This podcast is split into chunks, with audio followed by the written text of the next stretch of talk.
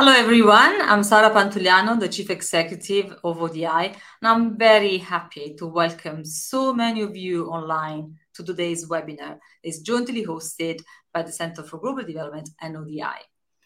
We all know that low and middle income countries are facing multiple and prolonged crises. We've got rising energy bills, food insecurity, obviously the consequences of um, climate change, increasing debt payments, and the aftermath of the COVID 19 pandemic. There is a lot of stake, at stake, and we need all hands on deck. So I think we're all here today because mm. we believe that multilateral development banks, like the World Bank or regional development banks, can be part of the solution. But many of us also feel that MDBs need reforming um, if they really are to play a more meaningful role in addressing this global crisis, both today and tomorrow. So if you fast forward to 2022 and after a year of intense work, intense consultations with you know, MDB risk analysts, with treasurers, with sh- shareholders, credit um, rating agencies, the expert panel group published its recommendations in July. The report recommends very specific actions, and I think these actions taken together really offer a roadmap to expand the lending capacity of MDBs. And of doing that without jeopardizing the triple A credit rating. I hope that all of you have read the report. And if you have read the report, you will see that there is a very clear timeline and a very clear set of recommendations. And their recommendations are mutually reinforcing. But more importantly, recommendations that are actually, I feel, applicable, they're scalable, they're adaptable to the requirements of individual MDBs. I mean, I was impressed by the fact that they offer really practical ideas for freeing up, or even better, for mobilizing, you know, new forms of capital, um, including countercyclical buffers, to really help MDBs manage risks going forward, especially in, in these uncertain times. And so today we're really pleased to have with us the expert chair of the independent panel, um, Franny Leautier, who's also trustee at ODI. Welcome, Franny. Um, but we also have three of the panel members. Um, Hans Peter Lankes, esteemed professor in practice at the London School of Economics. Welcome, Hans. Um, Nancy Lee, Senior Policy Fellow at the Center for Global Development, and Chris Humphrey, a Senior Research Associate um, at ODI. So together, Franny and the team will outline the scope of the ex- expert panel. Will tell us a little bit about the process, you know, that um, was behind it. But most importantly, they will present and discuss the main recommendations of the report. I will then hand over to Masood Ahmed, um, my co-host today, the president of CGD. Um, Masood will moderate the panel discussion. And I'm really honored that four very distinguished discussants have accepted our invitation to join us today. Um, so I'm pleased to introduce Afsaneh Beschloss, the CEO of Rock Creek. Welcome, Afsaneh. Uh, Pak Wempi Saputra, the Assistant Minister of Finance for Macroeconomy and International Finance of the Government of Indonesia. Um, welcome, Pak Wempi. Um, Maria del Carmen Bonilla Rodriguez, the Deputy Undersecretary for Public Credit of the Mexican Ministry for Finance and Public um, Credit. And soon uh, we'll also have Rajiv Shah, the President of Rockefeller Foundation, who is not online yet. So we have this fantastic group of discussants who will share their views on the recommendations of the independent panel report. Uh, they will help us reflect on the next steps for implementation of the recommendations set out by the expert panel. We were just joking that it took nine months um, to produce the report. You know, it's, it's been like a gestation of a baby, but now all collectively need to help this baby start, you know, take its first steps and, and walk and ideally run. And it needs all of us to think how these steps can be um, helped. Um, but most importantly, then we'll open up the virtual floor for questions to the expert panel members, but also to the discussants. So that's where all of you in the online audience come in. You can type your questions anytime in the chat. Please do include your name and affiliation so we know who you are and we can share that with the panel. And also specify if your question or your comment is directed to anyone in particular. And importantly, please help us amplify this discussion. We want more people to know what we're discussing today. we, are, we have 600 people registered online, but we want to go beyond that, even though that is a you know, quite significant number. So do amplify the discussion on Twitter. The hashtag is reformmdbs. Before hearing from the expert panel and our discussants, I would though like to introduce Francesca Utili. Francesca is the Director General of the Directorate for International Financial Relations at the Italian Treasury, um, and she will offer some initial remarks.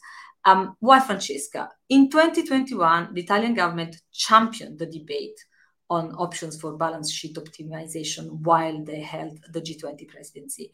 It launched the independent review and it hosted the secretariat over the past year.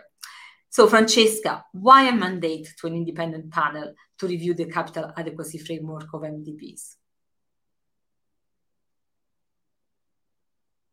Thank you, Sara, and I'm very glad to have the opportunity of opening today's discussion. As you mentioned, MDBs are a powerful tool for development, and we must ensure that resources we have already committed as shareholders are used to their maximum impact, even more so during these turbulent and demanding times. That's why Italy has put great effort during its G20 presidency to secure consensus on launching its review. While it is routine for each MDB to review its capital adequacy framework from time to time, this was the first time that such an exercise has taken place looking at MDBs as a group to try to identify common issues and possibly shared lines of action to enhance their operational capacity beyond the legitimate call on donors. I would like to warmly thank the expert chair, Dr. Franny Leautier, and everybody in the panel for their work that went into producing the report. A lot of gratitude to the Secretariat, which was hosted by the Italian government, but was fully independent. We thank them for their coordination. The review is a solid foundation for the discussion that will shortly take place inside institution boards.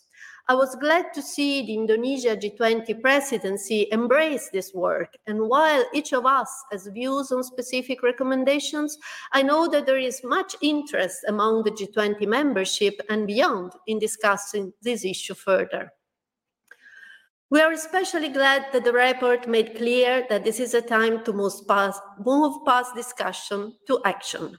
Implementation will require hard work by all parties. In order to make recommendation easily actionable, we support any conversation such as today's that could help enhance the visibility of the report and deepen comprehension of the potential way forward. I look forward to hearing the views of the discussion and pass the floor back to you, Sara. Thanks. Thank you very much, Francesca, for your remarks, but above all for the key contribution that the Italian government brought to this initiative and, of course, for steering the process. But let me hand over to Franny and to the other members of the expert panel who will talk more in detail about the process behind the report and, as I said, about the recommendations. I will then go straight over to Masood, who will moderate the panel discussion. Franny, over to you. Uh, thank you very much, Sara, and good day to everyone. It's fantastic to see you all and to see Francesca, who has really been supportive throughout the process of putting this uh, report together. And of course, uh, in the remarks earlier, Italy was critical in launching the report, and I'm grateful also to Indonesia G20 presidency for that. I'll cover four quick areas. One is the rationale of why our panel. The second, how we approached the expert panel group, and then to look at how we structured our work, and then to give you an overview of the recommendations. Hans Peter, Chris, and Nancy will then elaborate uh, in specific areas of the work of the expert group. So, the rationale why a panel on capital adequacy framework? Francesca gave already a quick overview, and of course, in the early remarks, Sara mentioned about the situation the world is facing uh, with unprecedented crisis, and we have historically relied on MDBs to make available the financing solutions that are needed to address such challenges in addition to their long-term development agenda. MDBs are unique institutions that are poorly understood by the financial markets, by the credit rating agencies, but also sometimes by those who are responsible for their governance. Despite having been founded in very similar ways with statutes that resemble each other, um, Today, the MDBs don't behave the same. They differ particularly in the way they set capital adequacy. MDBs are extremely cautious, partly because the shareholders expect them to be, so that they can maintain their AAA or very high ratings. So, how did we approach the work? We were very fortunate to have a diverse panel that brought a wide array of experiences and backgrounds.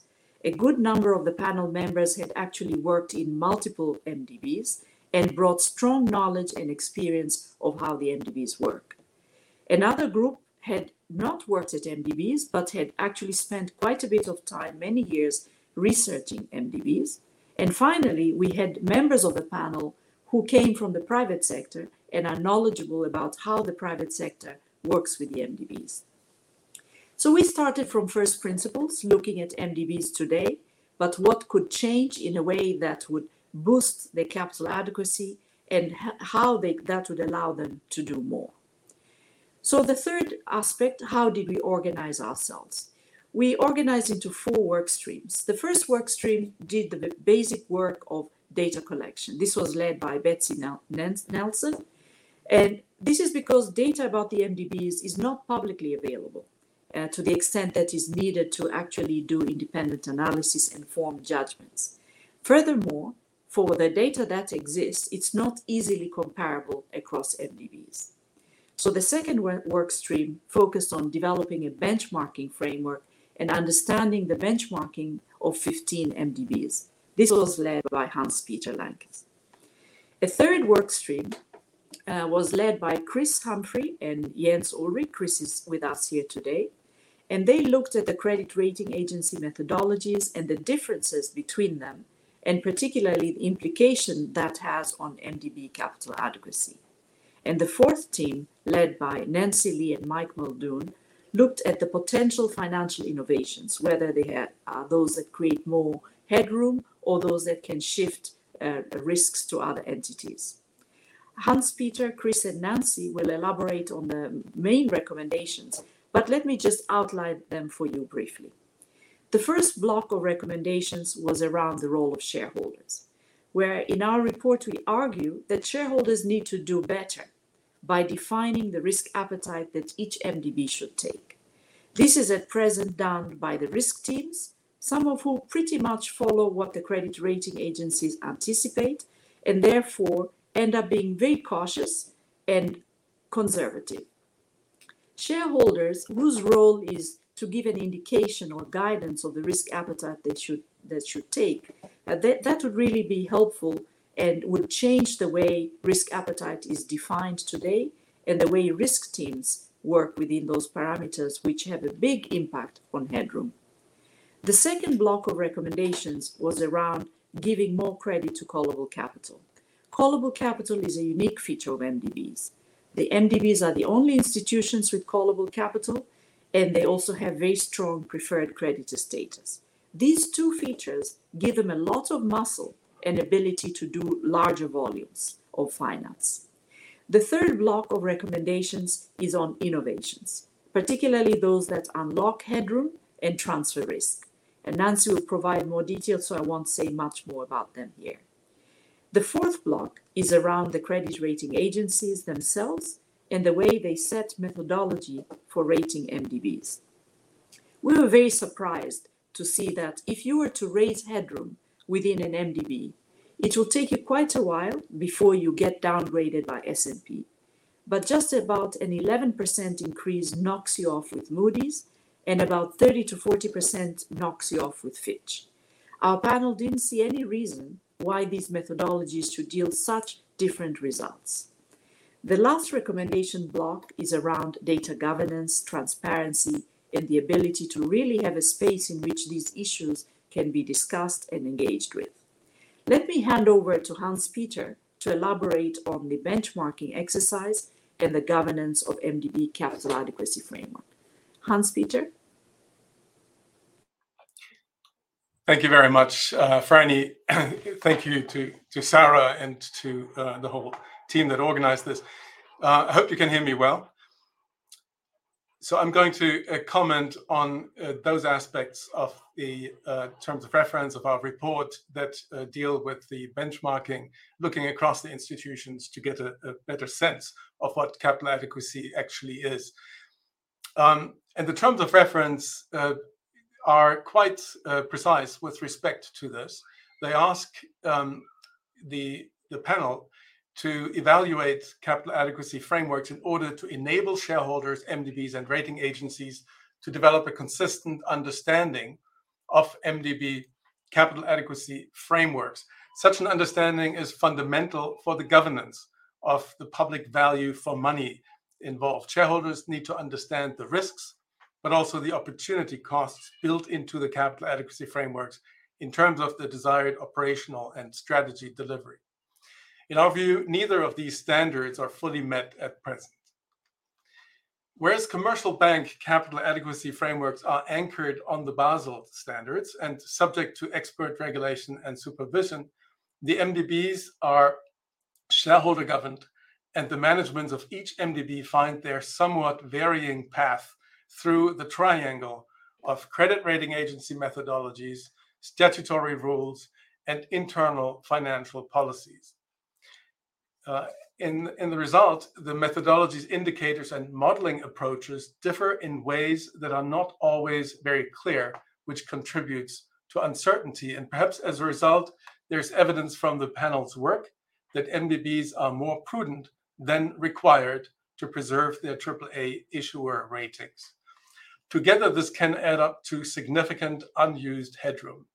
There are unused credit rating agency ratings notches there are buffers of the let's be extra safe variety in dealing with the uncertainty created by multiple and partly subjective credit rating agency methodologies. There's almost certainly a significant underestimation of the value of preferred creditor treatment in the risk weights of MDB capital adequacy frameworks and in those of credit rating agencies. More generally, risk weightings by credit rating agencies and others do not seem to reflect actual granular credit risk evidence.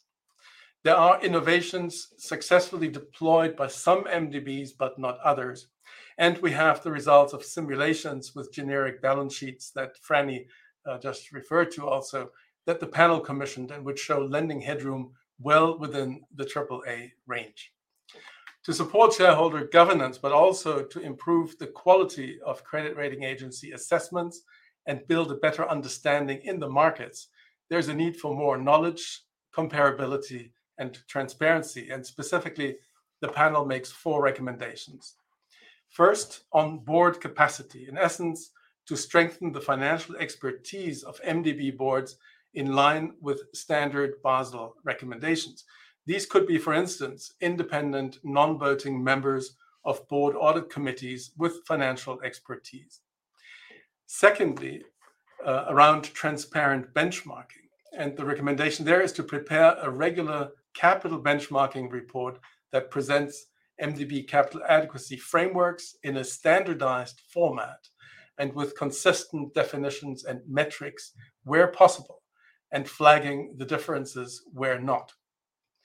The third recommendation is what we call around an enhanced arrangement the recommendation is to create an MDB forum, a network, or a center on financial best practices to collect and curate the benchmarking information and prepare joint reports on an arm's length basis for added credibility, but ensuring validation and agreement by each MDB. It's important that such an arrangement involve not only chief risk officer networks, but also finance and strategy, and crucially, shareholders both risk and opportunity need to be in the mix in setting capital adequacy. Finally, um, a recommendation around data. That recommendation is for the G20 to endorse and give greater urgency to ongoing efforts to transform GEMS, which is a database that is collectively uh, maintained by the MDBs, transform it into a standalone entity with legal status and a secured budget. GEMS should curate and disseminate regularly supplied MDB statistics and analysis to support improved knowledge on emerging market risks for MDBs, private investors, and rating agencies. In closing, addressing these issues can improve the governance environment surrounding MDB capital adequacy, which is essential for the other recommendations in this report and for placing future discussions around MDB financial capacity on a firmer footing. It would support assessments by the rating agencies, and it would be positively received through data disclosure, harmonization, and standardization, in particular in order to assess the risks of investing with or alongside the MDBs. With this, back over to you,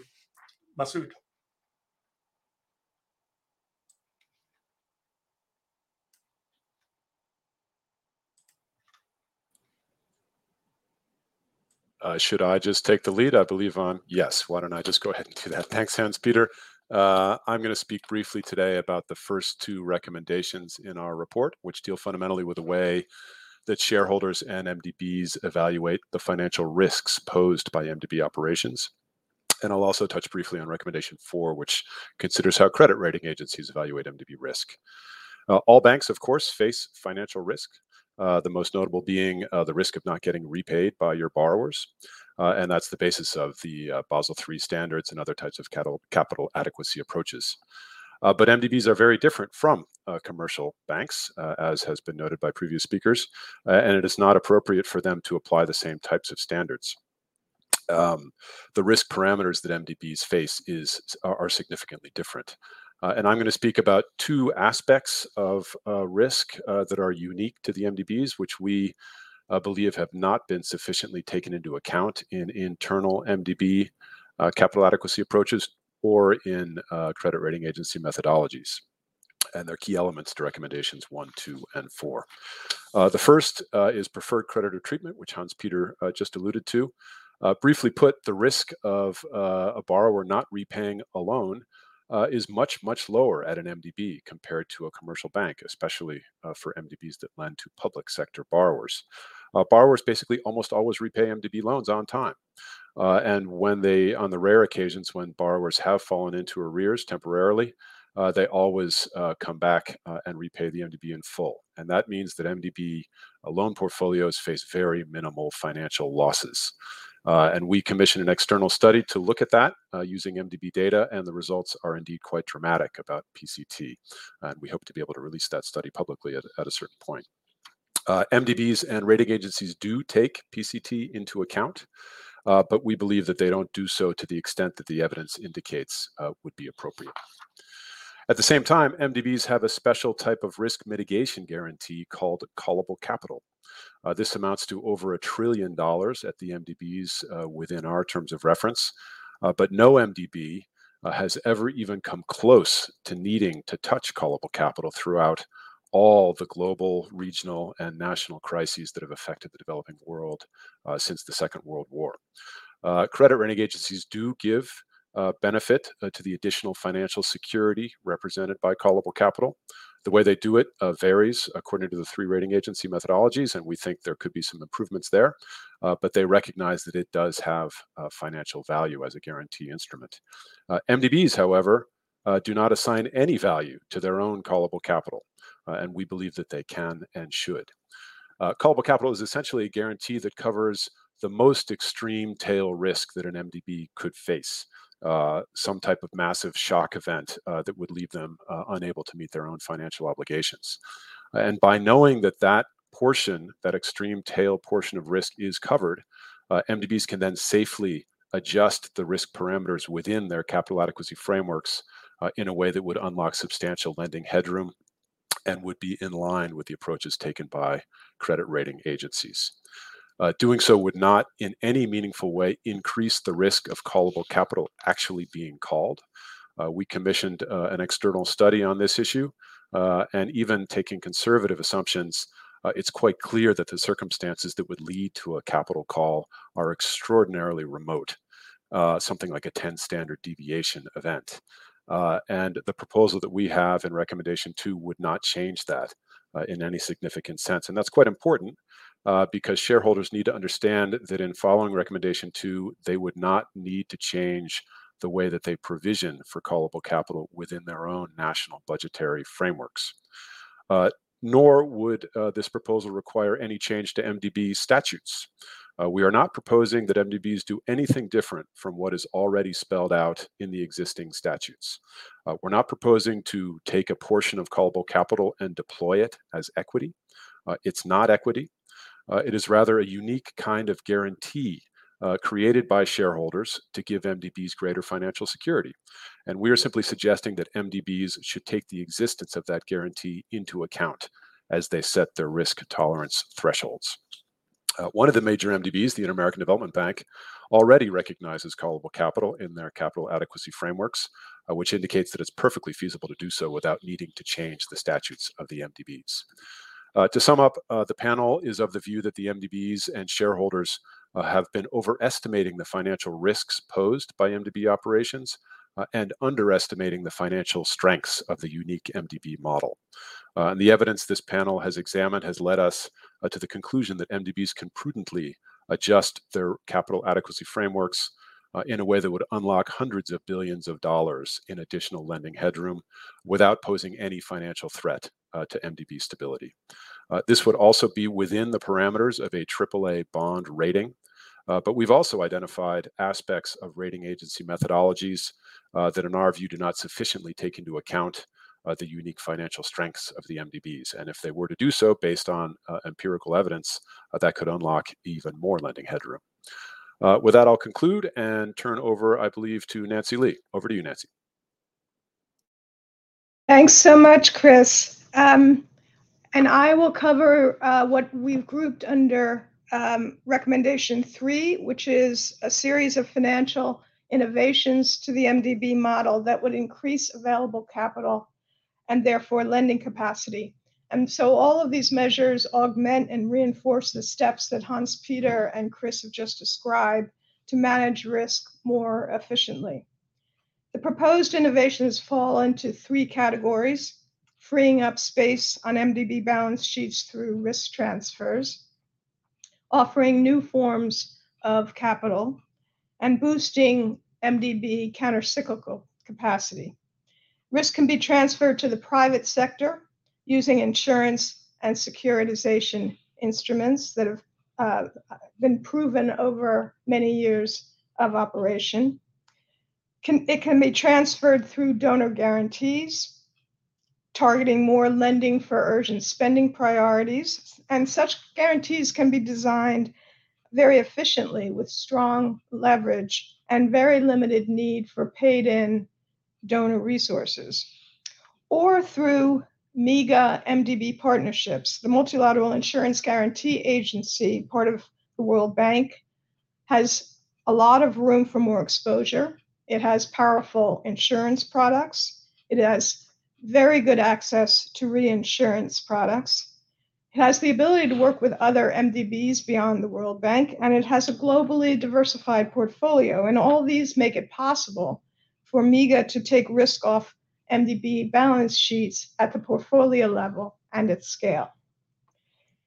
MDBs can also offer non voting hybrid capital investments that would be very attractive, safe assets for investments in SDGs and ESG uh, related activities um, that would be very attractive to institutional and other large scale investors.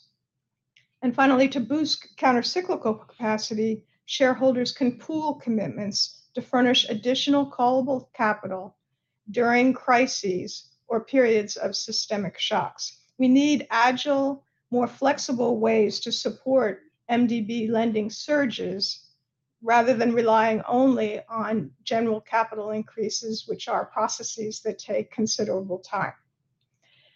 Now, these innovations were selected by the panel because they share the following characteristics.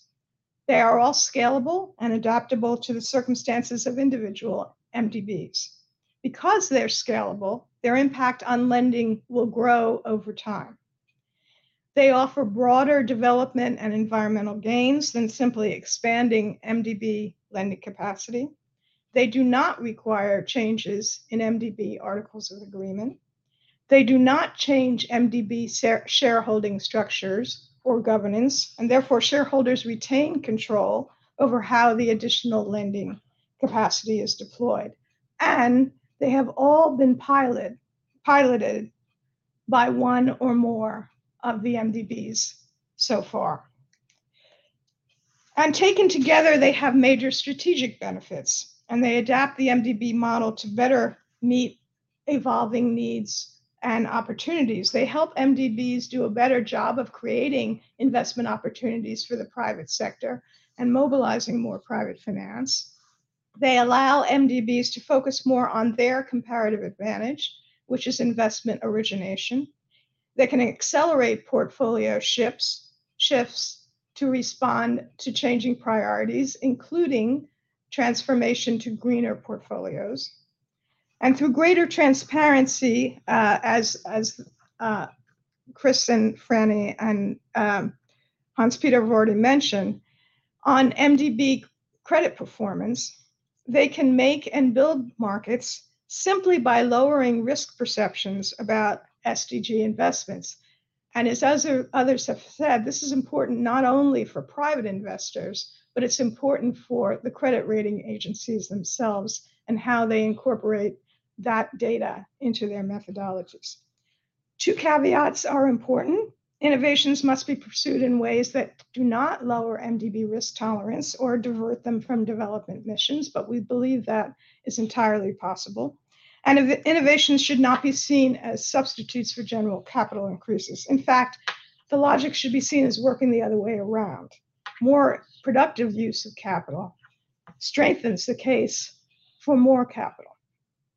Uh, let me close with the fundamental point Shareholders, as stewards of taxpayer funds, are just as responsible for capital efficiency as they are for prudent use of capital. The MDBs do very well on prudent, prudent capital management, as Hans Peter and Chris have said. They can do better on capital efficiency, and we can ill afford underutilized capital in the current global circumstances. So this is really about making a proven proven model much more powerful. Thanks. And let me now turn to uh, Masood, who will launch the uh, discussion among our panelists. Thank you very much, uh, Sara. Thank you, Nancy. Thank you, Hans-Peter and Chris. Uh, and thank you very much, uh, Franny, for getting us started. So I think you, you've laid out very nicely now the uh, main elements of this report. And so now we're going to go to the next phase, which is a conversation amongst uh, uh, leaders in development finance. And, and uh, as Sara said, we've got both Afsaneh, Beschloss, and Raj. Raj has joined us also. And we have two country representatives who've been very active uh, in the in the debate. Uh, we have Marietta Carmen, and we also have uh, Pak from Indonesia. So we're going to get all those perspectives. And, and the key issue really in all of this is uh, we want to get more capacity to lend from better, more efficient use of the capital that MDBs have. And we want to do so in a way that doesn't weaken the fundamental strength that they've had, which is a credit rating and a, a, a financial solidity that has been the basis of the successful model that's worked so well over so many years. It's a question of getting the right balance. And, and the, what I want to use the next half an hour to do is to explore a bit more how we can get that balance right. So the report, the, the, the presenters so far have, have made a case that there's scope to do more. Uh, and now uh, let's hear from the other uh, panelists on, on how they see it. And I want to start by turning to you, Pak because uh, Indonesia is the chair of the G20. Uh, you've been instrumental in, in the discussions so far. You've had some discussions within the G20 uh, to this uh, report when it was presented to you. So I want to get your sense of both how the G20 membership sees the opportunities to take forward these recommendations and how Indonesia, as a, a major emerging market which has had a long relationship with the MDBs, how do you yourself also see the opportunities? What do you think is good about it? But also, if you have any concerns, this is a, a good opportunity to share some of those concerns. So, if I might turn to you first. Thank you, Masood. Uh, let me thank for the invitation to participate into this webinar and to share the perspective of the Indonesian G20 presidency on the recently completed CAF review. Uh, the Indonesian presidency has fully supportive on the CAF review and strongly welcomed uh, the final report by uh, Dr. Franny Leautier and her independent panel of experts. As we have discussed today, the final report represents the culminations of collective efforts that have spanned both the Italian G20 presidency in 2021 and now under Indonesian presidency. We see that the effective continuity between presidencies illustrates how the G20 is able to pursue multi-year objectives effectively, and I would like to thank my Italian colleagues for the support on the CAF review during our presidency. Let me share with you G20 members' reaction to the CAF review as we have heard today, the final report identifies a clear set of tangible recommendations that meet the objectives for the CAF review set by the G20 in 2021. The recommendations are wide in scope, and some would require more time and coordination to implement than others. Members note that while the G20 plays a key role in maintaining the political momentum, most notably regarding the recommendation that would benefit from a coordinated approach among MDB, MDBs. They highlight the fact that most of the recommendations have to be discussed with MDB governance bodies, including among MDB shareholders, capital, and executive directors of MDB boards. On the recommendation number one, redefine the approach to risk appetite in capital adequacy frameworks. In this case, members uh, uh, we see that although a vast majority of members support the recommendation, many recall the necessity to maintain robust MDB credit ratings, as previously indicated by uh, speakers, which can impact funding costs, some mentioning specifically the preservation of AAA rating. Most members support recommendation, especially on 1A, 1B, and also 1C in this case. On the recommendation number two, we observe that members have mixed views on this recommendation, with many needing further analysis to have a clear understanding of its implications, as well as what would be the appropriate share of callable capital and what is the risk of this capital to be called. On the recommendation number three, we see that members welcome the focus on innovations.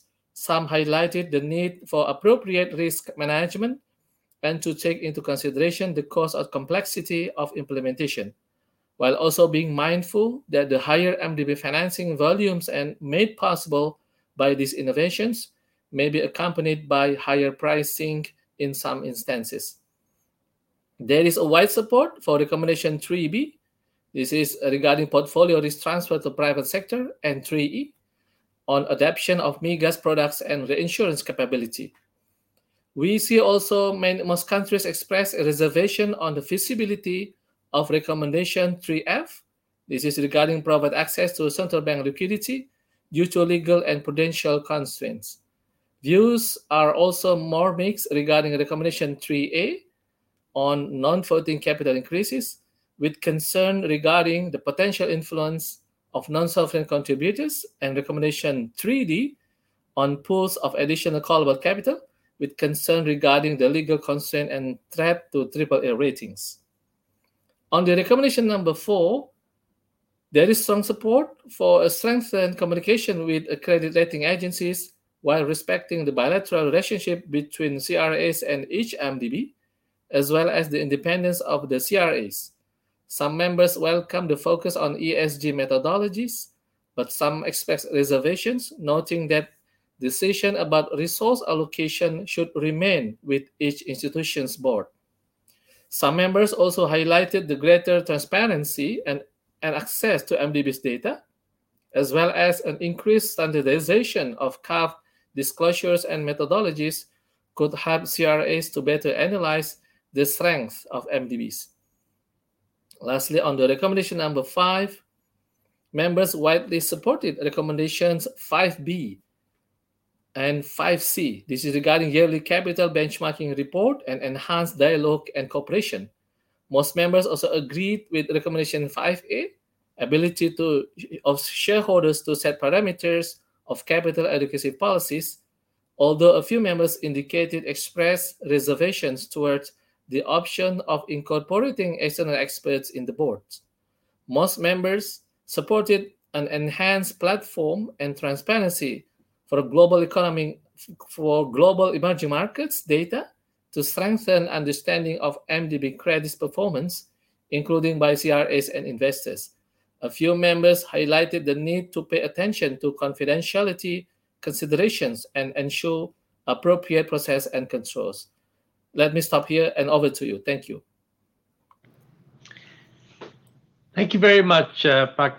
So what I think those are very useful comments you've just made. And once we've had a round of uh, reactions from our panelists, I want to come back to Franny to to react to some of the points that you've just made and, and that I uh, hope and expect some of the other panelists will also raise uh, questions.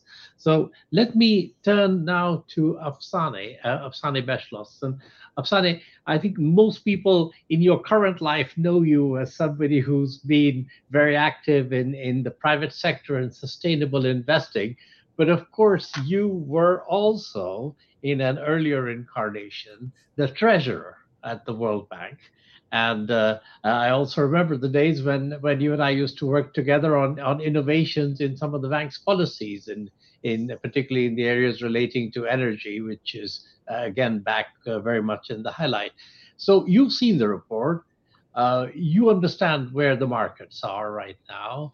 What I want to get a little bit from you is your sense of how much do you see as there being scope for the MDBs to be able to do more with their existing capital, using some of the ideas in the recommendations that are in this report, without uh, risking their financial strength in ways that would be deleterious for for the system as a whole. So, what's your take on this, Afsaneh?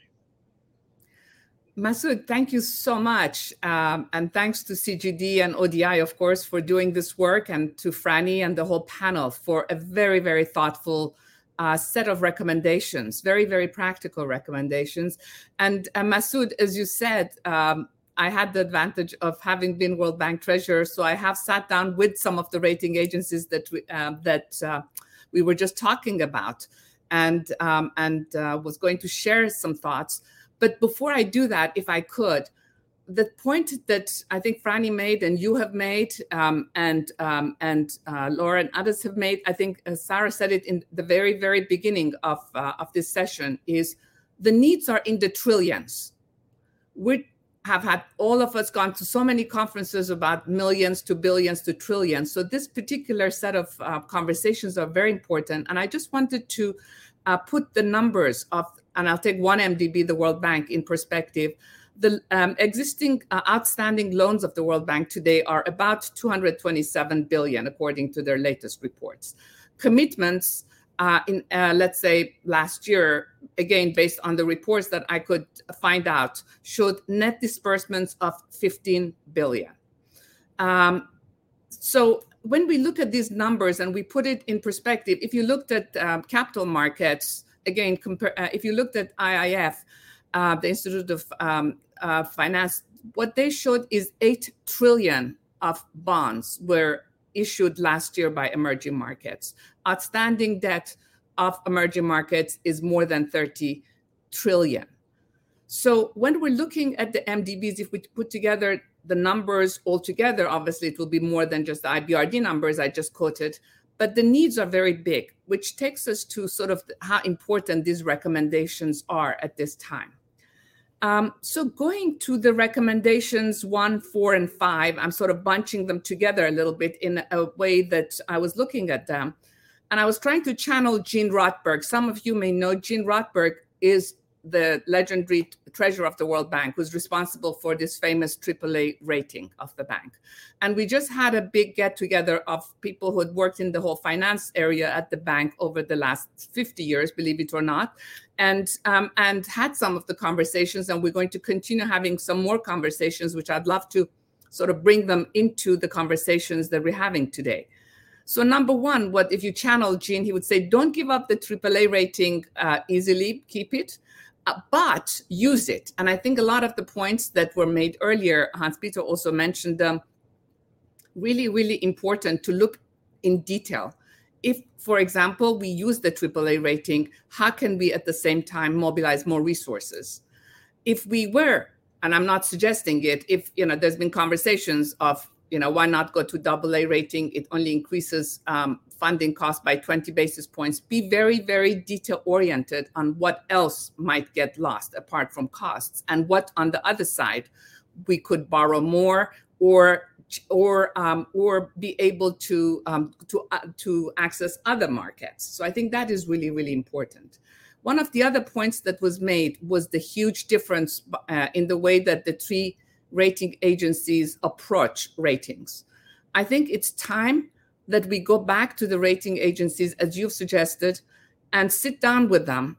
And one of the things I used to do as treasurer, and previous treasurers to me did the same thing, and I know others have done this, which is you sit down and spend time with the analysts who look at the bank's numbers. You look at the you know people responsible for the bank's ratings but you go all the way up the food chain to the people who are running the rating agencies and we used to have a lot of hard discussions around numbers and ratios, and we used to have soft conversations with these rating agencies at the highest level also in terms of getting them to understand the risks.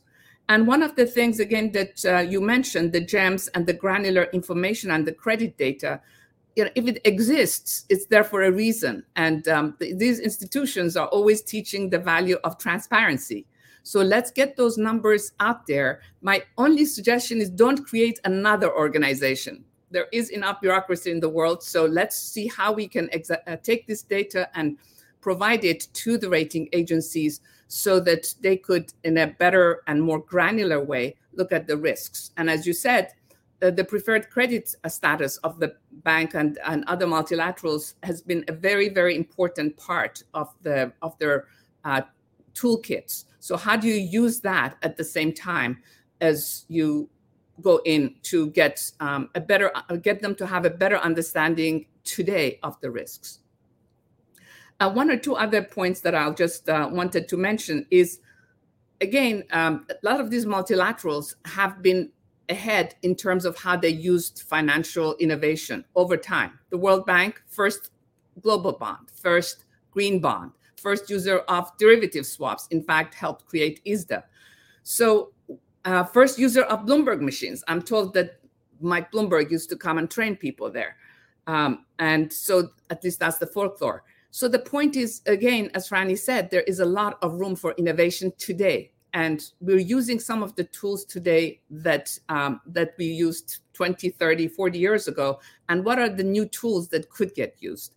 And I think um, the leverage ratio, again, in most financial institutions, when you have a bigger crisis like, you know, um, we did just now with the pandemic, but we've had in the past, that's the reason for the existence of many of these institutions. Can you take your leverage up to eight versus 4.5? And why did why not do that? Again, as you said, uh, within the statutes. So, so leverage can be managed in a more dynamic way rather than in a static way. Um, I wanted to just touch on um, on also the recommendation to on the callable capital and capital adequacy because I think there is a question some of us were talking about, and I would love to know. I know that some of you have read the statutes in greater detail, uh, but also we should go back to the U.S. Treasury. Some people would say that up to about close to seven billion of the callable capital is really up to the Treasury Secretary without having to go to the Congress for any kind of um, permissioning, authorization, or appropriation or anything like that to access. And we heard, you know, you don't, you know, cap- callable capital is a very, very important part of the innovation in the way that the, um, that um, that the World Bank was created. But how could you use this seven billion potentially, um, maybe in a different way, but at least um, go back to the other countries. And if you sort of use that number, 7 billion, and you looked at that's about 15% of US share, and you ask the other countries to look at it the same way, maybe without um, any kind of new permissioning, you could access 40 billion of callable capital in a different way. And it might be worthwhile taking a look at that. Um, the last point I wanted to say is there are two or three points that the report has not looked at and that are really, really, um, I would say, um, easy. Uh, Masood mentioned he and I worked on the energy side, and we were early on doing uh, clean energy. And what I found at that point is for every dollar that I would go, let's find uh, find for a, a, natural gas project or for a solar project or for other kinds of projects, we would mobilize ten dollars from the private sector. This is without innovations. This is without any of the, um, you know, using World Bank creditor, uh, preferred creditor, or giving any guarantees. This was the what we call the halo effect that the multilaterals have, and that halo effect could get used in a very different way. Today, for every dollar, only 23 or 30 cents gets mobilized from the private sector. So that is a very underutilized um, tool that could get used. And then last but not least, as some of you may remember when we created IFFIm with, you know, with the World Bank Treasury and as part of Gavi, um, and then there was the uh, climate fund that was created. You can also have these other institutions created that have today's uh, financial tools so that they're not limited by some of the things that limit the multilaterals today. And we could help mobilize in a very, very different way. And some of the questions that have been posed on how hard it is to securitize, uh, which Nancy alluded to, uh, could be then sidestepped with these kinds of uh, tools. So let's think about creating sort of a set of financial intermediaries within these financial institutions and take advantage of some of the existing models. Let me stop there, Masood.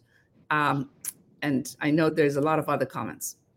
Thank you so much, Afsaneh, and, and thank you for those very practical suggestions as well as uh, so the bigger picture point you were making at the beginning about how when you were a treasurer at the World Bank, the way in which one engages with rating agencies has to reflect both the sort of very specific, down to earth practical conversations on numbers, but also a, a common understanding of the nature of the business model and the risk. And I'm sure that your successors have been doing some of that. But in the changing world, there's a need for for enhanced discussions of that kind. So we'll come back to that.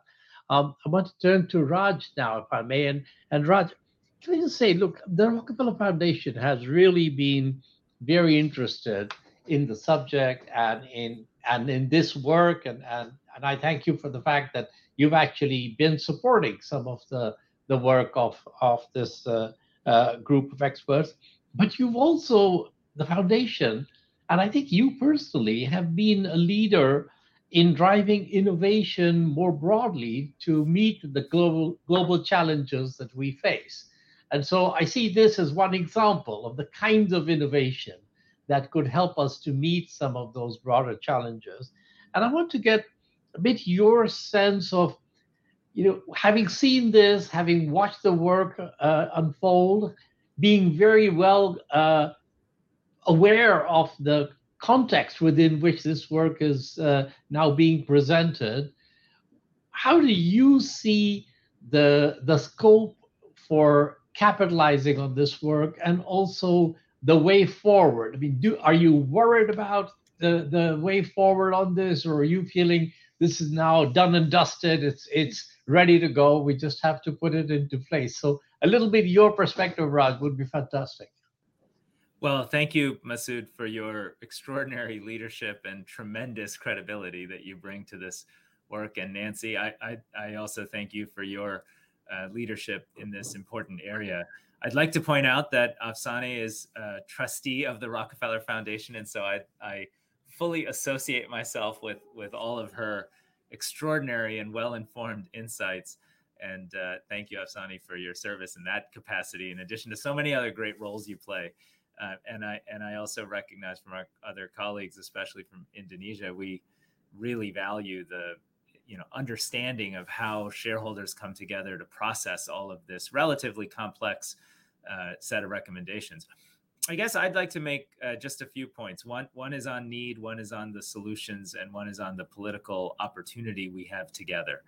The first is on need, uh, and I think the report does an excellent job of this, and I'm sure Franny will describe it in more detail. But we have to be clear, as Afsaneh has said, that the need is in the trillions, and it is a function of a series of crises that are global crises that are not of the making of lesser developed nations or emerging economies.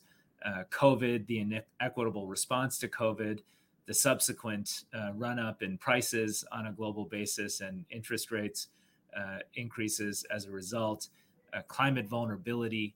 These are crises that are not of the making of uh, the emerging economies in question here, but they are, in fact, the ones that bear the brunt of the cost related to it. We also have to recognize that this need comes in part from a lot of stagnation in global development financing over the last decade. Uh, we have, since the Copenhagen COP, been talking about significant net transfers of support to help countries adapt to the new climate realities. And effectively, we haven't met those commitments for now more than a decade.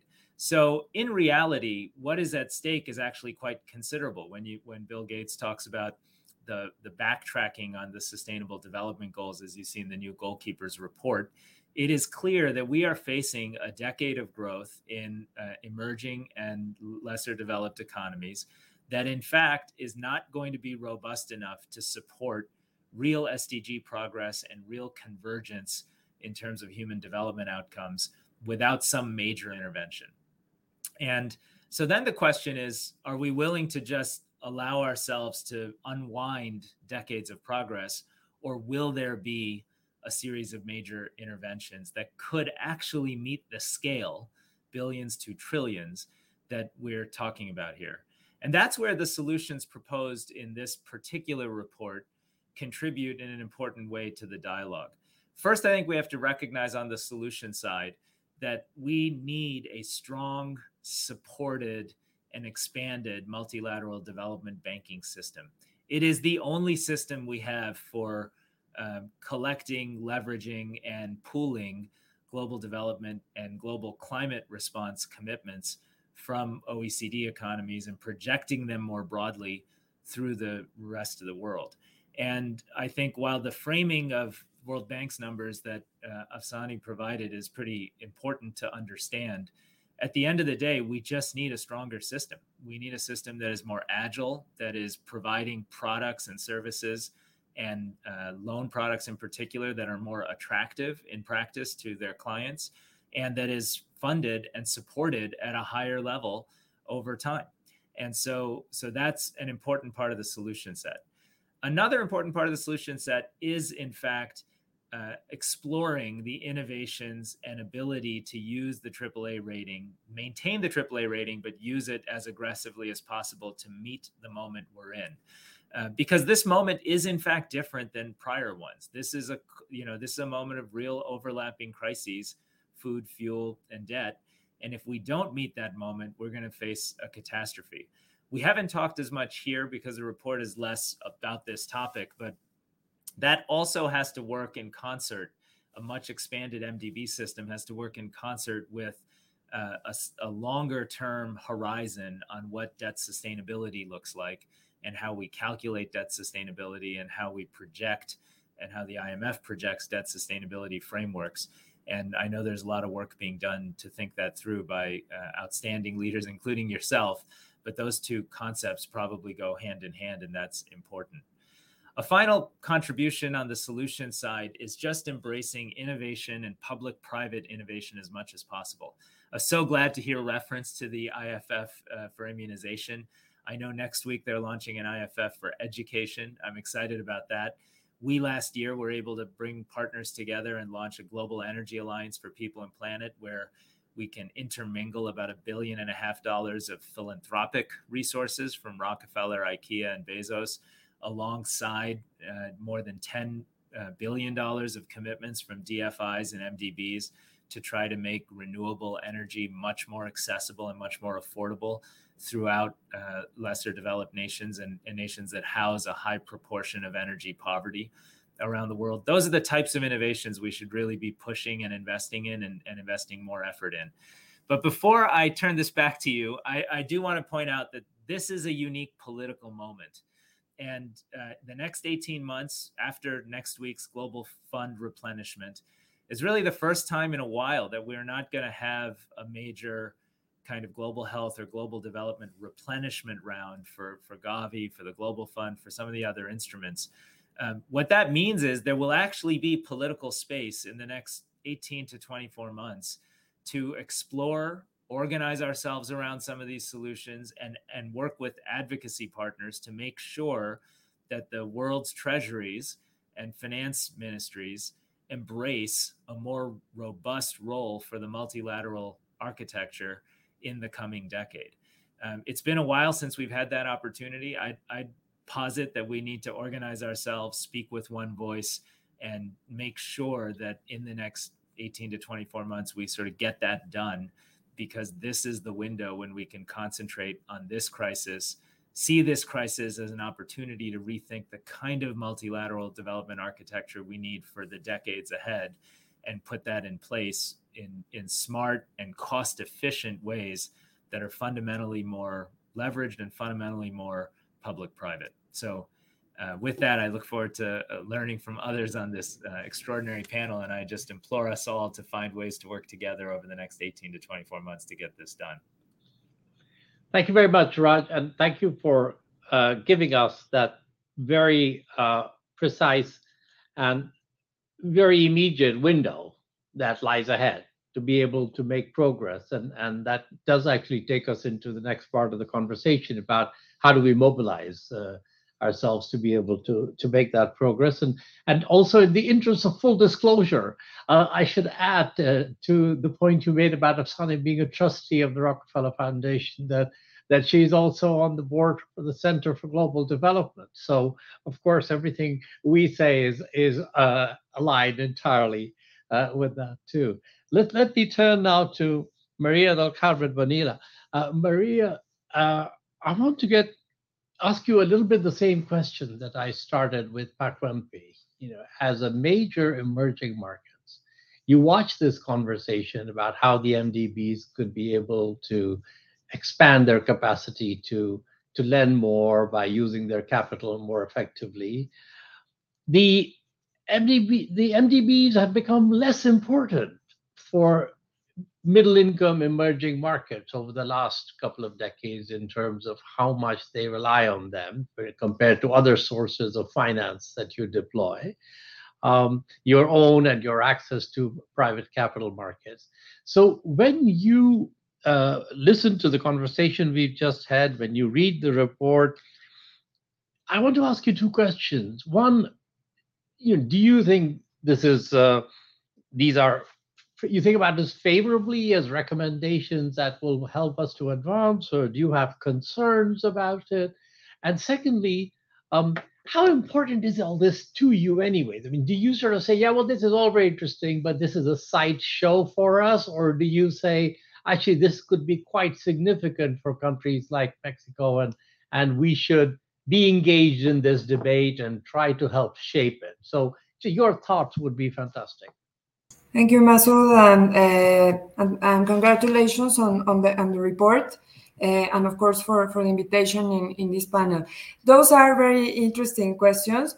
Of course, uh, we, we think that the, the, the report, uh, Mexico supports it, and we think it's extremely useful, especially regarding the implementation of new financial tools and the, adaptation and the methodologies of the rating agencies uh, that could potentially strengthen uh, transparency measures. As, as mentioned previously, um, I think it's very uh, important uh, on the risk management and capital adequacy perspective uh, to have full visibility, and that is why statistics and backtesting is so important uh, to completely understand in a more granular way the current situation and uh, considering that the, the, the, the, transition and the, uh, and the new climate initiatives uh, are, are closer to trillions and billions, is going to be very important as well to start incorporating physical and transition risks. Um, I know this is a very first step, uh, but of course, uh, the, the best the data is uh, going forward, it would be much easier to understand what are the underlying risks for, for, for this type of, um, of structures and, and, and new, new innov innovations, sorry, and innovations regarding the, the MDB new policy or new, new, new views on this one. Uh, regarding your second question, uh, I think for us it's extremely useful because uh, we we agree that a government itself cannot deploy enough money, even though they could have access to the international markets, and and this has more to do with with and also um, talking about MD, MDBs. the balance sheets are contained because of capital, right? So we need to look for smarter ways to try to put together a, a different approach um, in order to uh, potentiate and uh, uh, reach this halo effect or multiplier effect for deploying not only uh, capital for public uh, investment, but also for private investment. And in this sense, we do think that um, these recommendations would be very useful because uh, we think that warranties can uh, be a way to, to, to, potentiate or to increase the, the resources, uh, especially on public-private partnerships. Um, and we do think that MIGA has a very interesting opportunity going forward uh, to, to, to make this happen. And, and also, uh, it's going to be another source of uh risk mitigation because it's a, a, way as, as well to, to, to, to transfer these risks. We do think that uh, uh, uh, an important or a, or a potential way to address it is um, uh, using uh, SPVs um, because you ring fence the cash flows of the um, of the of the of the, of the projects, especially when there are very long term projects. Uh, and uh, securitization uh, in, in, in that cases, at least in Mexican experience, are proven to, to work pretty, pretty well. So um, I think that uh, another another important things to consider are the cost of the tool in the financial uh, balance sheet on the project. Um, uh, let's say um, risk transfers rates and also, uh, the most important and underlying thing is uh, the capital and credit rating of, the agency. So having a standardization would also be, really, really, really helpful. Um, and I think that's pretty much it. Uh, thank you very much and get back to you. Thank you very much, uh, Maria. Uh, and, thanks for that point that you just made. I want to come back to Franny, if I may, at this point. And I want to say to Franny, you've heard so what the panelists have, have been saying, and, and if you have any reactions to that. But can I also pose um, two other questions to you first? Uh, the first one is that one of the things that you and the other members of the expert panel have been stressing in various fora is the importance of looking at all of these recommendations as a, a package rather than as a smorgasbord. You know, you, so you you're saying don't pick and choose and do a few things. You've got to think of all of these together. And and I've also heard some of the shareholders push back a bit to say, well, some of these things are more easily done than others. We don't need to get too rigid about this being a uh, all or nothing proposition. So I want to get a little bit your sense on that that discussion. Is it all, you know, how much does it have to be everything together, or can you start with a few things that are easier, maybe uh, simpler. And the second is a little bit more um, difficult question, but but say what you can about it, uh, which is that I think it's fair to say that your report has not been welcomed with open arms and enthusiasm by the by the uh, MDB community. I mean, some things they, they they see the objective, they see the needs, but they probably see more of the risks uh, that are associated with all of this. And maybe some of them think that the panel has underestimated some of the of the risks. Uh, uh and uh, um, I want to get a little bit your sense of how would you respond to that sense of concern of people thinking, you know, this is a group of people who've sort of come out with these things. They really don't understand the the, the risks and the, the genie, the genius, if you like, of the of the model that exists, and and we're going to put it all at risk to to try and move forward, and it may not work. So. Uh, say what you can about the second, and we'd love to hear your views on the on the two questions, but also on the points that have been made by our our panelists. Uh, thank you very much, Masood. I think uh, I am I'm very happy to hear what the panelists have said because it, it does show that our report is beginning to have the kind of impact that we thought it would, which is number one, to create dialogue, number two, to create movement towards transformation, and number three, to present an opportunity where people who have done these kind of things before, either within MDBs, uh, as Afsaneh has done and, and, yourself, or in philanthropy and the private sector, as has Raj uh, uh, himself done, or within government, as we've heard from Pak Wempi and from Maria, that these together uh, bring an important uh, set of experiences that could actually help implement the recommendations that we have made. So I'm very grateful to the panelists for bringing up these issues and especially also for highlighting that this is an unusual moment, not only because of the demands on the MDBs to do more given where the world is, but also, and I think Raj, I had not noted that, that the political window is quite unique in terms of going out there and doing big things because there is sort of a gap in between us going to look for funding for, for other priorities. So those I think were extremely welcome uh, uh, comments. Now on your two questions, I'll start with the first one on why did we as a panel come and say that it's best when you look at these as a package rather than picking and choosing uh, from a menu or a smorgasbord, as you've said. And it really comes from the analysis that we have done, and we'll be having a discussion on those deeper analytical papers uh, in the coming weeks. But it shows that actually, when you take these recommendations apart and you do some of them, but not all, you won't get the big bang of impact in the boosting of investing capacity that we're looking for.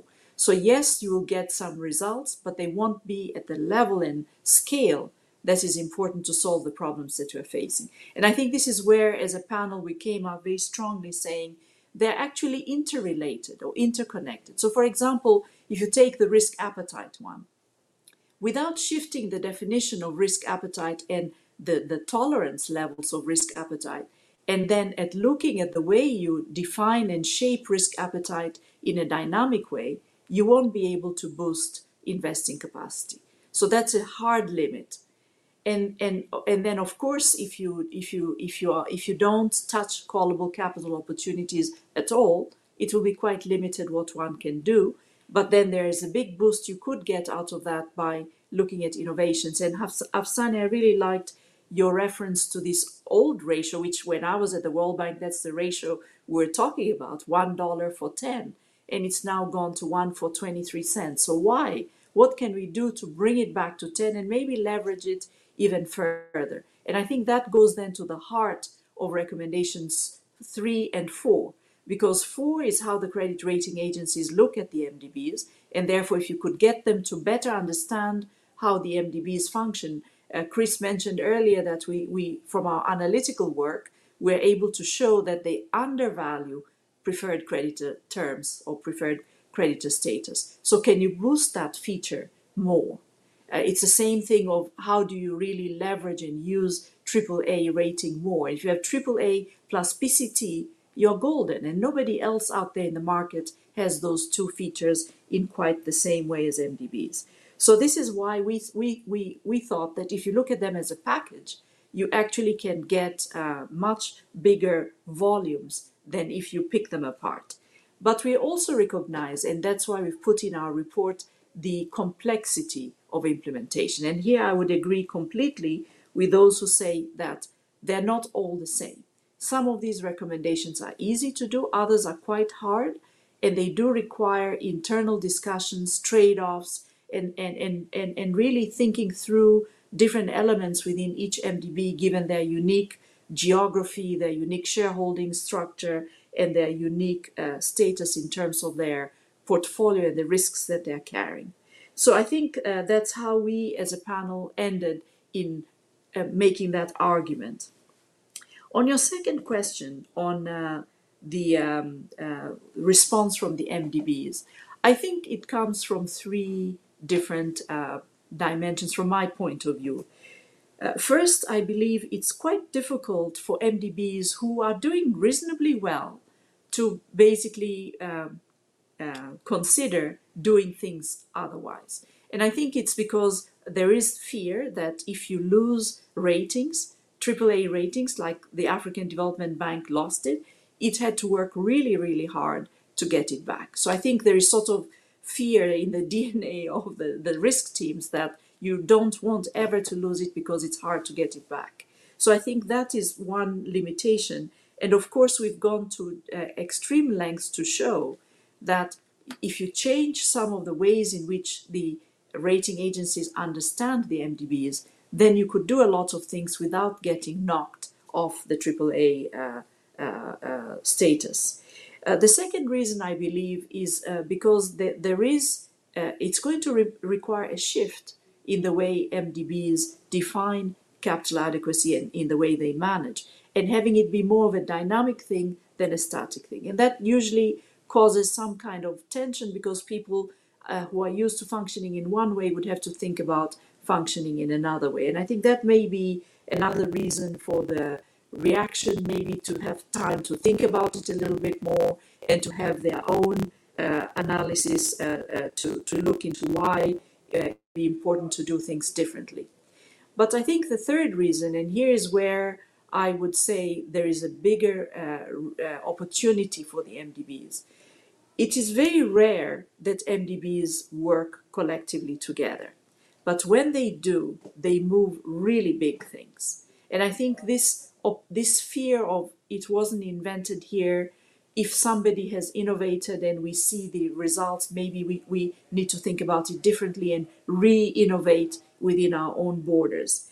Uh, and, and, and that's something that we found again when you read our report. We have been very careful to highlight for each of the recommendations whether any MDB has done it before and if they have, what results did they achieve and what did they need to shift to get there. So, for example, on callable capital, we found that the Inter American Development Bank has implemented some elements of what we are recommending, and it did not require them to change the statutes. So the reaction from the MDB is saying, well, we have to change the statutes in order to, to undertake these recommendations. We have proof that it can be done without uh, that. And I think, Afsaneh, you mentioned also that up to $7 billion uh, changes are within the purview of the Treasury Secretary. So within most economies around the world, we looked at it. Uh, there, there is no need for changes in statutes for quite a, a, a, large degree of using callable capital. So those would be the reasons that I see. But I, I must also say that we've been welcomed by MDBs as well. I just had a panel session uh, two days ago with the Audit and Risk Committee of the Asian Development Bank. From their invitation, they brought all the other board members. They asked me to present the main recommendations of the report. We had a dialogue with them. They invited the G20 Indonesia presidency. Uh, Pak Syurkani was there. They brought the uh, IFI working group co-chair, so Byung Shik was there. And they had a total discussion around our report. So I would say that the MDBs are inviting us now to talk about the report, that's a very welcome opportunity, and we think we could do a lot more of that. So I'll stop here in the interest of time. Thank you. Thank you very much, Franny. That's very encouraging, actually, with the, the way you uh, talked about the last point there. Um, so I just want to use the next uh, 10 minutes that we have before we conclude to focus on the way forward. And, uh, you know, what we have seen with previous reports that have looked at reforming international institutions. And, you know, I was involved a little bit in the uh, eminent persons group that looked at the MDBs, you remember, and IFIs a, a few years ago, um, is that there's a little bit of a high point when the report comes out. There's a lot of discussion of it. There's good intentions to implement it. And then over time, the energy just sort of dissipates and the shareholders get distracted. They go off and do other things and, and other crises come up for them. And, and the institutions go back to sort of what they're most comfortable with, which is some innovation, but not quite as much as you'd like. And the people who put together the report go back to doing their day job, you know. And, and I want to get a sense from uh, you, how do we make sure this doesn't happen this time round? So perhaps I want to start very, very quickly. Pak Wempi, you, you are in the chair. What's your plan of taking these results forward? Then I want to come to Raj, because Raj, you, you have really thought a lot about implementation of, of new ideas, uh, and then come to the other two panelists after that. So uh, Pak Wempi. Thank you. Thank you, Masood. Actually, you're right in terms of this uh, this report. Of course, we see that uh, uh, we do need a consultation between the MDBs and the shareholders, as well as other interested stakeholders. In this case, I would like to uh, propose uh, a set of communication strategies.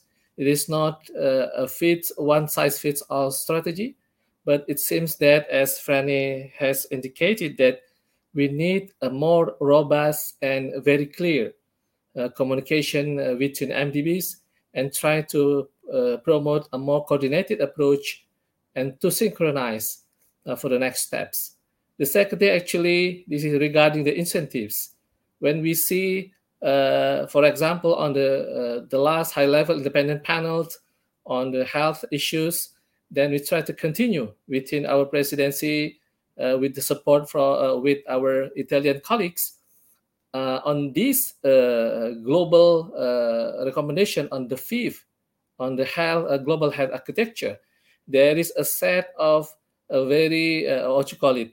Maybe I would like to mention above the line and below the line bilateral consultation between members it seems that we understand clearly uh, who is uh, who is who is the main uh, players in, uh, let's say between G20s and the rest of the world.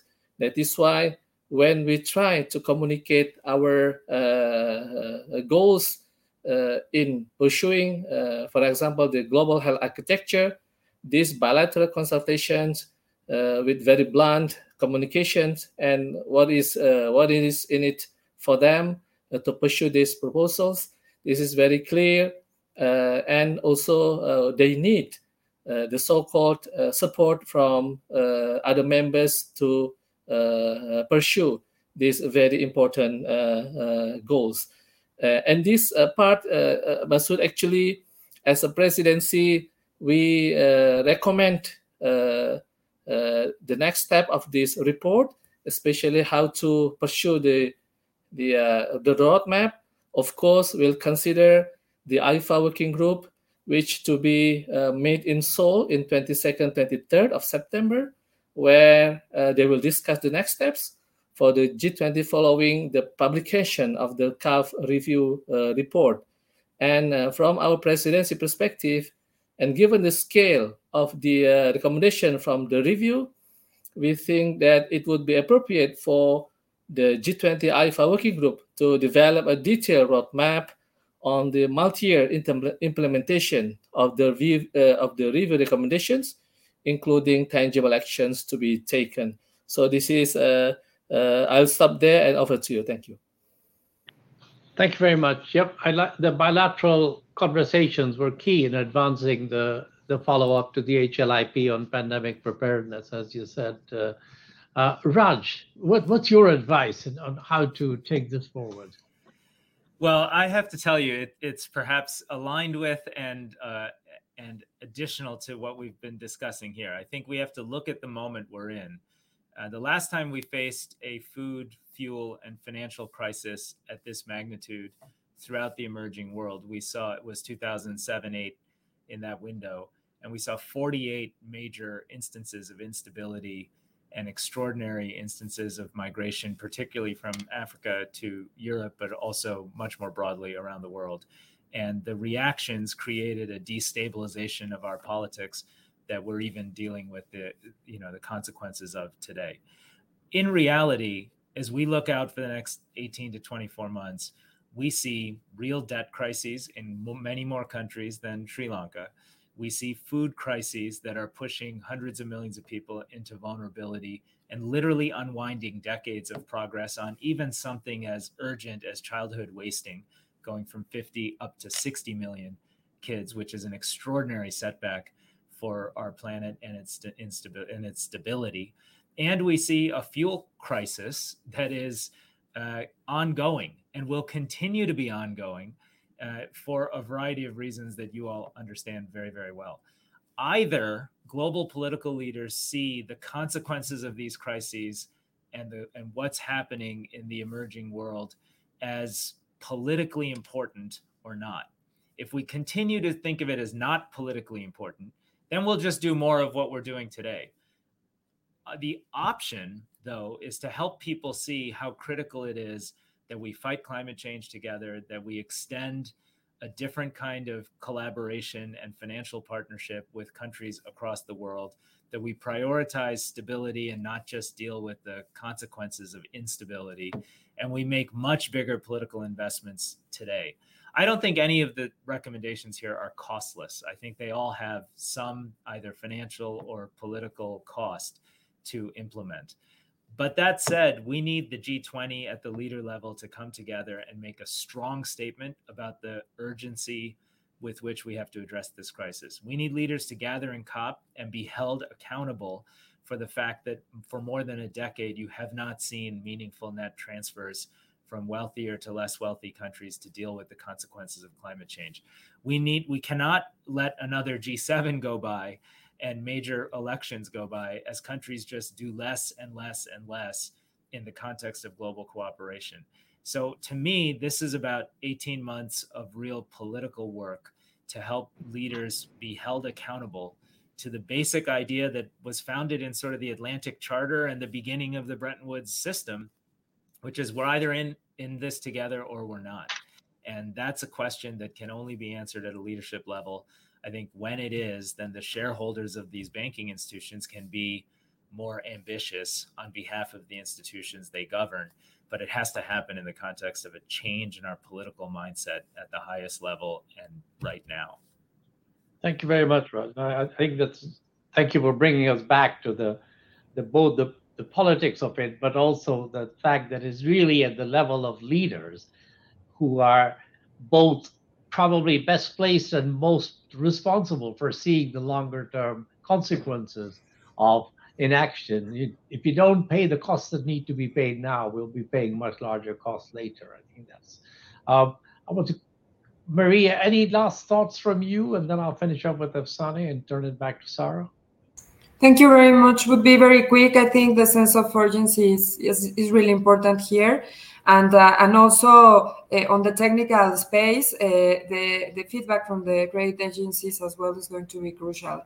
Once we have that feedback, probably we can go into an implementation mode, depending on what each country agrees or not. Thank you very much. Thank you very much for joining.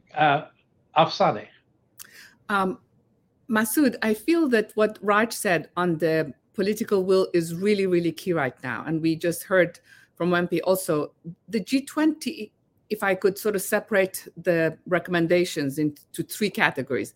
There is sort of the political will that is needed at the time while the multilateral, but the uh, big shareholders of um, these institutions have said they want to actually put in less into these institutions and put less in general into aid and and whatever they're doing to do it more bilaterally than multilaterally. So it's a very, very important political window, as Raj said, to get support and go back to the shareholders, take these five recommendations and say, these three things are the things we need from you actually to agree to. For example, on callable capital, which by the way, we also have to be incredibly careful because some of the recommendations uh, we'll we'll need to look at the de- at the details because the devil is in the details. For example, callable capital can be only called to meet IBRD's obligations for funds borrowed, not for making loans and things like that.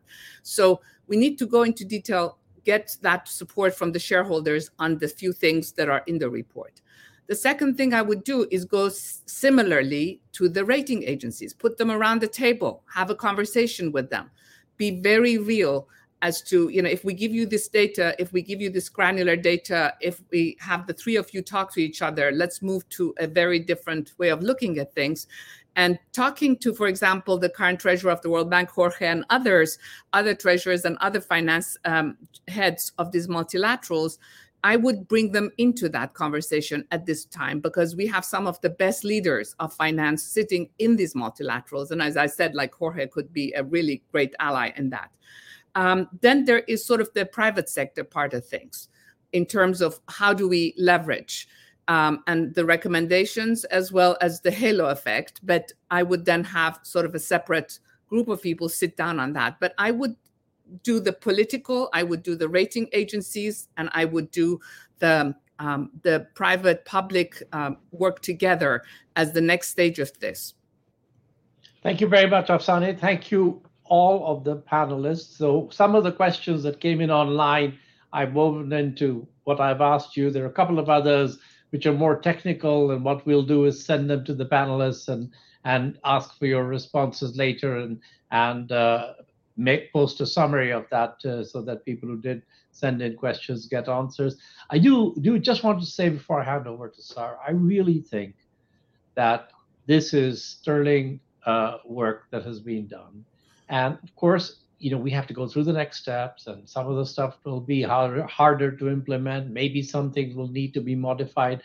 But it's a window not just for the reasons that Raj, you have so eloquently expressed, but it is also a window that if we don't take action and or we do one or two small things and declare victory, then the energy gets dissipated and we will not return to this topic for some time to come. So I think we really have to use the next 18 months to do a breakthrough in terms of the way we think about the balance sheet optimization part of the MDBs. And I want to say that what Nancy said is very important to me, which is this is not an alternative to ensuring they have the additional shareholder support and capital that they need. This is a part of the package that will make sure they can make the case for additional capital by demonstrating that they are using the capital that they have in the most effective way. So it is a it is a win-win, not an either or and and that's important to just get out on the table from my perspective at least for now so i want to thank all of you for for your terrific uh, uh, contributions and insights and i want to turn it back to sara to close it out Thank you very much, Masood. We are at times, so I'll be very brief. I just want to reinforce what you just said, you know, and what a number of, of others have, have stressed. That the next few months will be critical to turn the recommendations of the report into action. And I think it's incumbent on all of us to push leaders to do so. So we all have a role to play in this. Uh, but with that, I want to um, join you in thanking our discussants, the panel members, and all the very many people who joined us online. And I also want to add some very special thanks for someone you haven't seen on screen, but has done a lot of the work, if not most of the work, to organize the events and make it happen. That's Annalisa Prizzon, our senior research fellow at ODI. Um, the recording of the event will be available on the ODI and the CGD websites in the next couple of days. In the meantime, have a good day and goodbye.